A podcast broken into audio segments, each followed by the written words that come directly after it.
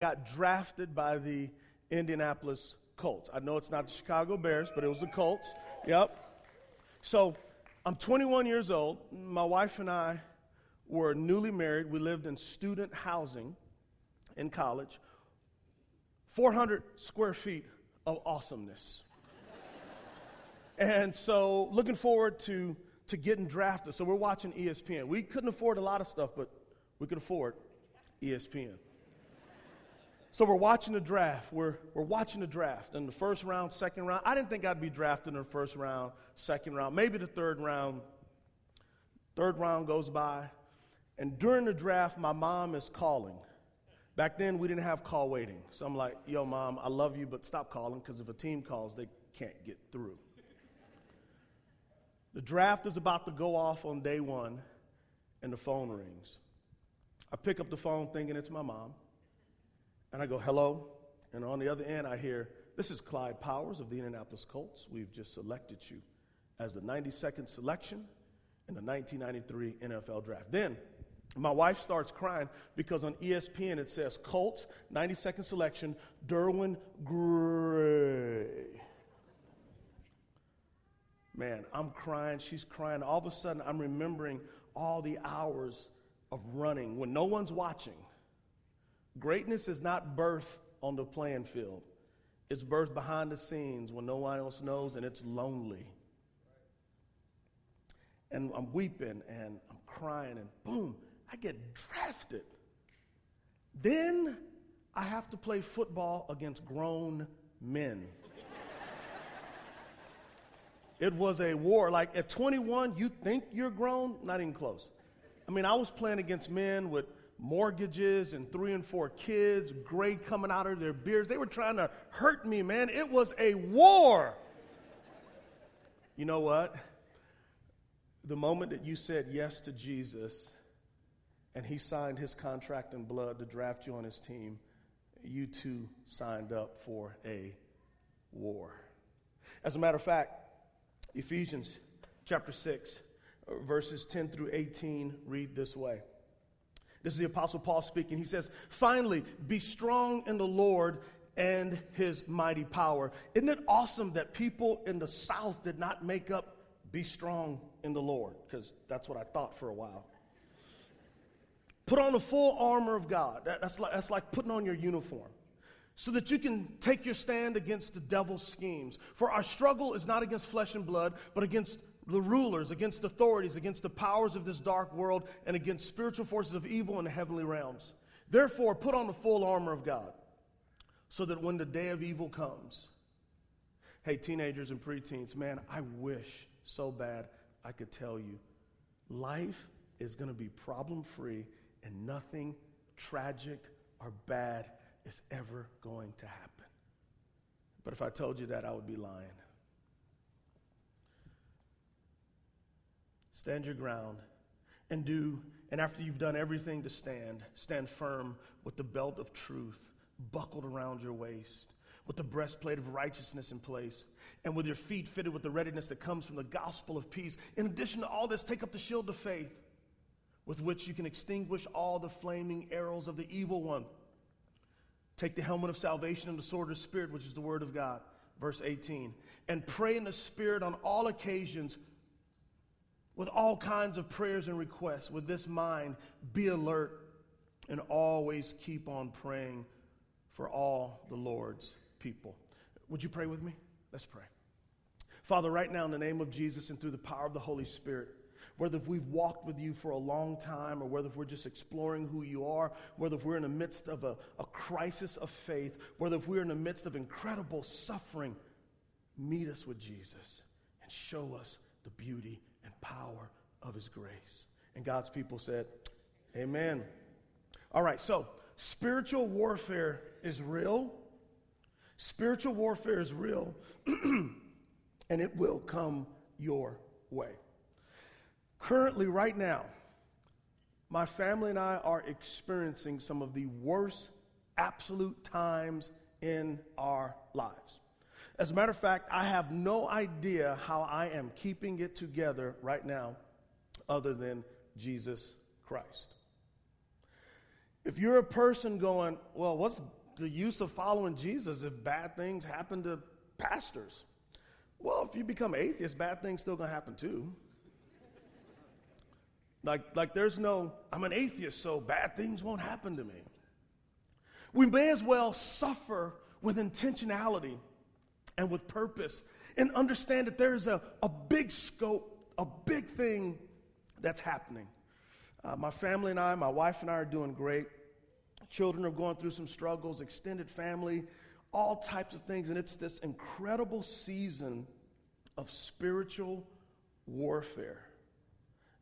Over the last couple months, at least twice, I thought I was going to die of a broken heart. I literally thought I was going to die of a broken heart. I was like, Vicki, I'm, I'm about to die. I can feel my heart beating out of my chest. As I laid flat on my face in the midst of praying. Now, let me give you the other side of the story. Our church is exploding and booming. My third and fourth book are coming out at the same time this fall. By the way, parents, I scored a 16 on my ACT.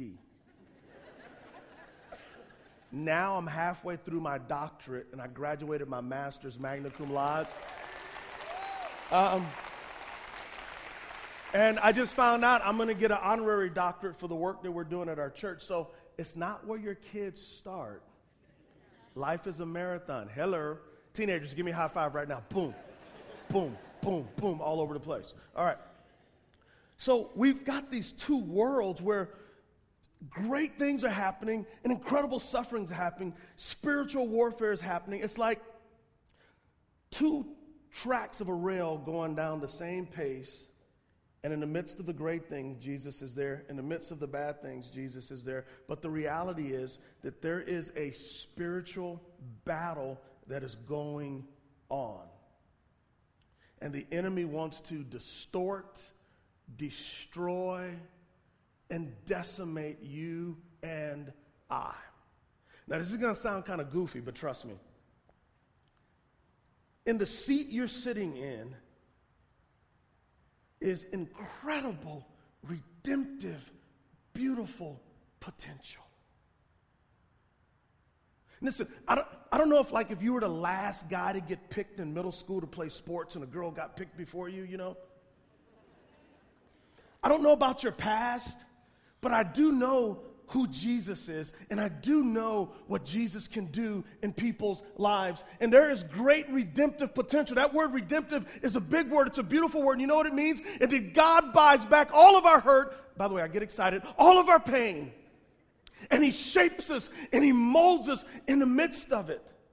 I have never suffered greater and been weaker, but stronger at the same time. They would have clapped the Transformation Church right there. They'd have been like, Preach, preacher. All right, there we go. Okay, all right, you with me now?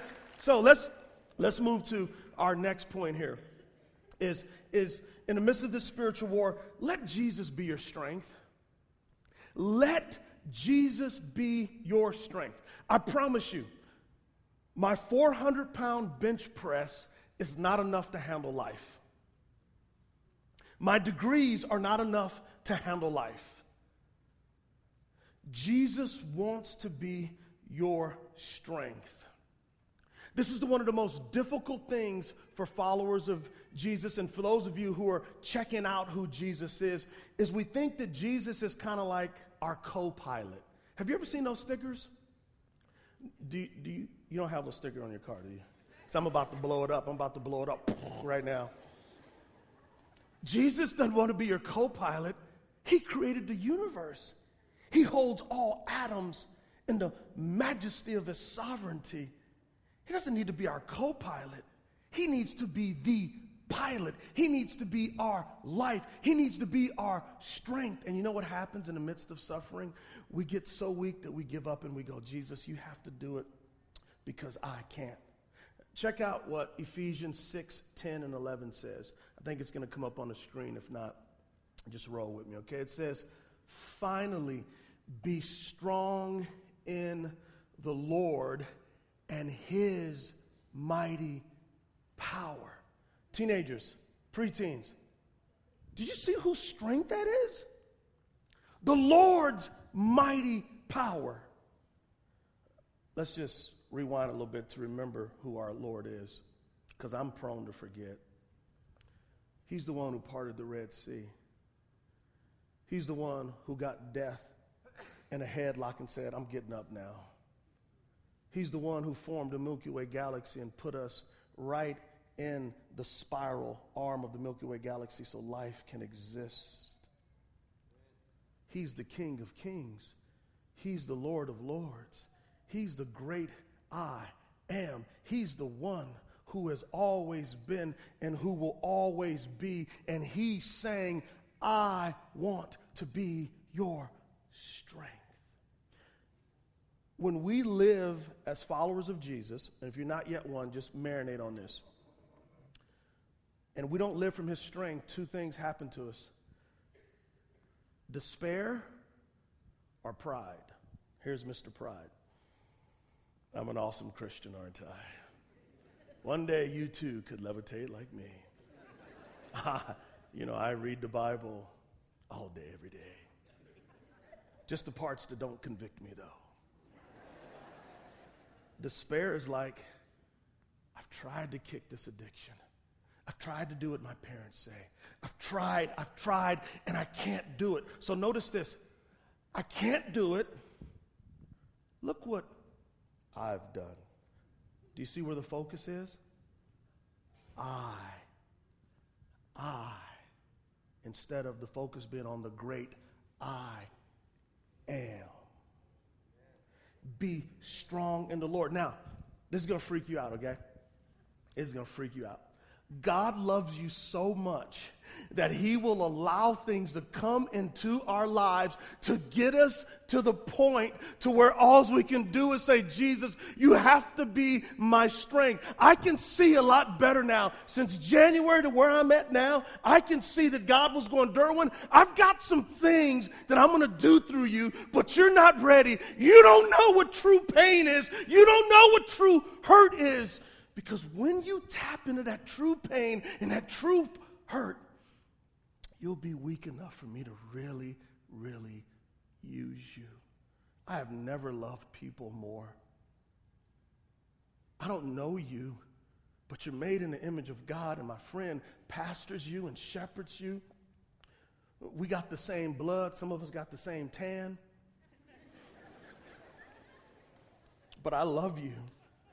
I have never had the compassion and the focus that I've had because of all this spiritual warfare, because of all of this suffering, that Jesus becomes our strength. You want to be strong? In the midst of this great battle, you want to be, yeah, that's right, baby. You, you want to be strong? What happens in the midst of weakness when we are absolutely stripped of ourselves? And, and the rest of the scripture says, Put on the full armor of God so that you can take your stand against the devil's schemes. Now, I'm a six year NFL veteran. Uh, for a couple of those years, I was a team captain for the Colts. Um, I like to hit people, like not now. not now. Then, I longed for the contact. On Saturday nights, my wife would drive me to the hotel for the team meeting. And when I got in that car, my entire disposition changed. I longed for the contact. All throughout the week, we studied the playbook, we prepared, we developed schemes. And man, you know what I like to do the most, though? I would run down on what's called kickoff coverage. If you don't know what it is, just flow with it, brother, okay? I would be a human torpedo, and I would do what's called busting the wedge. That means two 300 pound guys had a smaller guy behind him, and my job was to sacrifice my body. Doesn't that sound dumb? my job was to sacrifice my body so somebody else could make the tackle. But I longed for it because back then, like I'm 240 now. Back then, I was 202, man. I was ripped like an action figure, man. Not no more though. I had an eight pack. I just got like a barrel now. But I longed to hit those guys and drop them because I was 100 pounds lighter. I schemed for that. I studied for that. I knew their weaknesses, their scouting report. I knew who their mama was. I knew where they were from, what high school they went to. I studied them all week. You do know the devil does that to you too, right? You do know that football is important, but the game of life is way more important, and the evil one has schemes. Like for those of you you're like, oh, yes, this raise, this promotion is going to be awesome. And the evil one's going, and that's right, you're going to be away from home more and more and more, neglecting your wife and kids just for a little bit more money mm, so she can get more in the divorce. You see, a blessing isn't necessarily a blessing because it leads to more material things. A blessing is what leads to greater quality of life with God and with the people you love and people who don't know Christ he has schemes. I know for me, uh, one of the schemes is um, I came from a home where my mom was 17 when she had me. Uh, my dad was 19. Both of them struggled with substance abuse, mental illness issues. And so my whole life was to escape where I came from.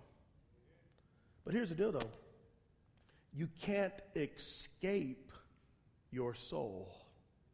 You can change locations, but your heart goes wherever you go. Rest isn't a destination, rest is a person named Jesus.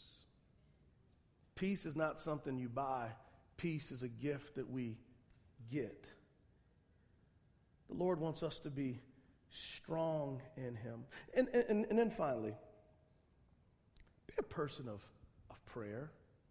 Be a person of prayer. One of the things that I challenge Transformation Church with, and I challenge myself with, and, and I'm going to offer this challenge to you, whether if you're a teenager, preteen, or whether if you have what I call wisdom hair, you know, that gray hair. That means y'all been around the block for a minute, right? And, and so, if I were to record your prayers, and you were to record my prayers, what would they sound like? Would it be close to like a seven year old in Target? When they go down the toy aisle. For those of you who got kids, you dread going to Target with your kids. Amen. You're like, Lord Jesus, help me.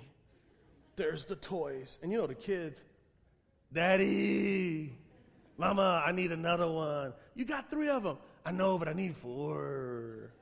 I mean, but do our prayers, are they a list of gimme, gimme, gimme, gimme, gimme, gimme, gimme, gimme, gimme, gimme, gimme, gimme, gimme, gimme, gimme? Does it sound like a rap song? gimme, gimme. Dave is going to do that next week, by the way.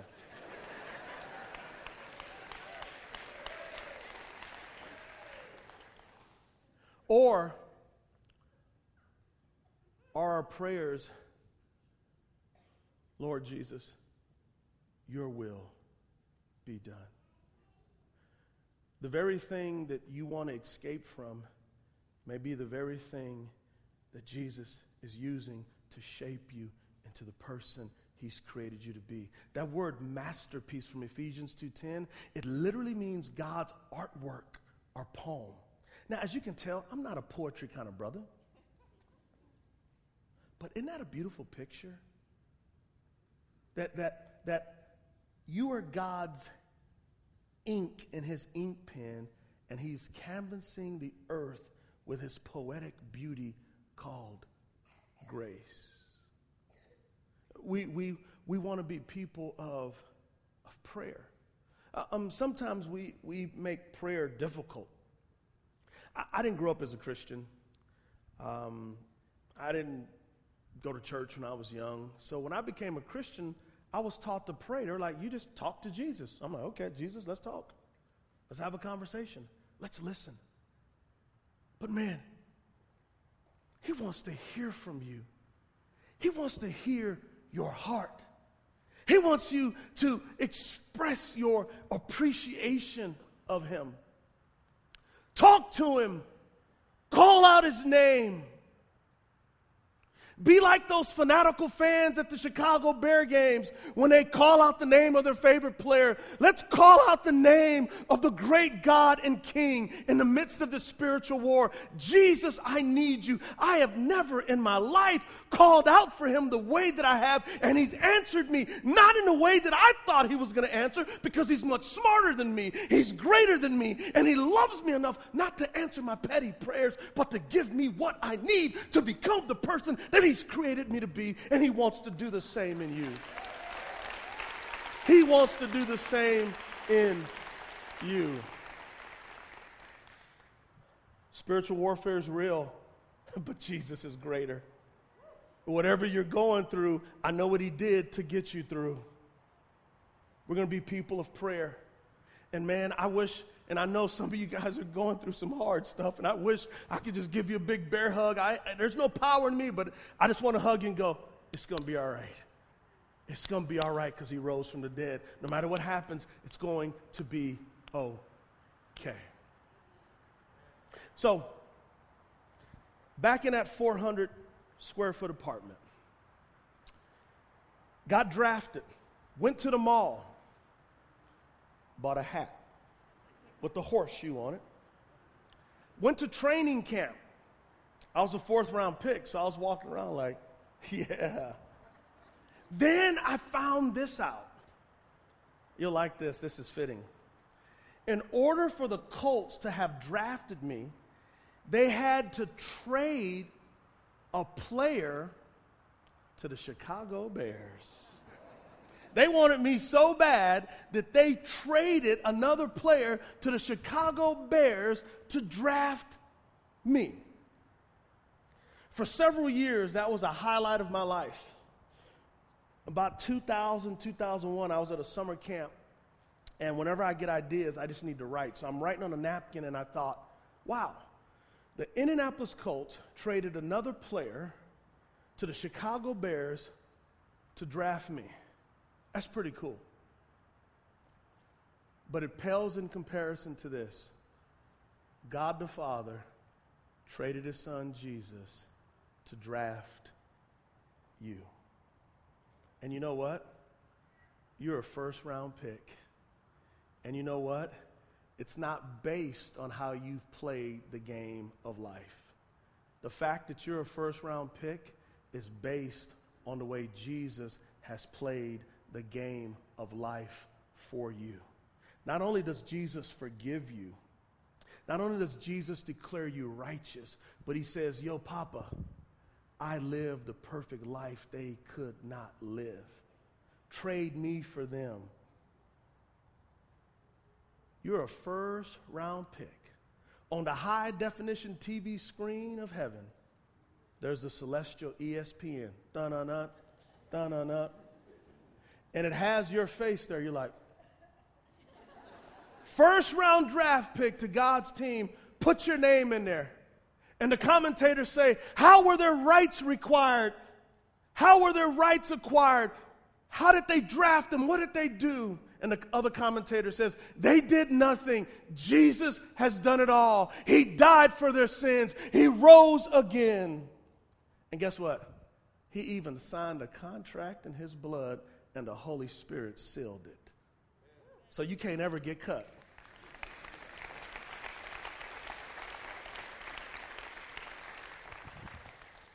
There's a great philosopher that I love. Perhaps you've studied him. His name is Forrest Gump. and whenever he was done with something, he would say, That's all I got to say about that. So that's all I got to say about that. Would you pray with me? Let's pray.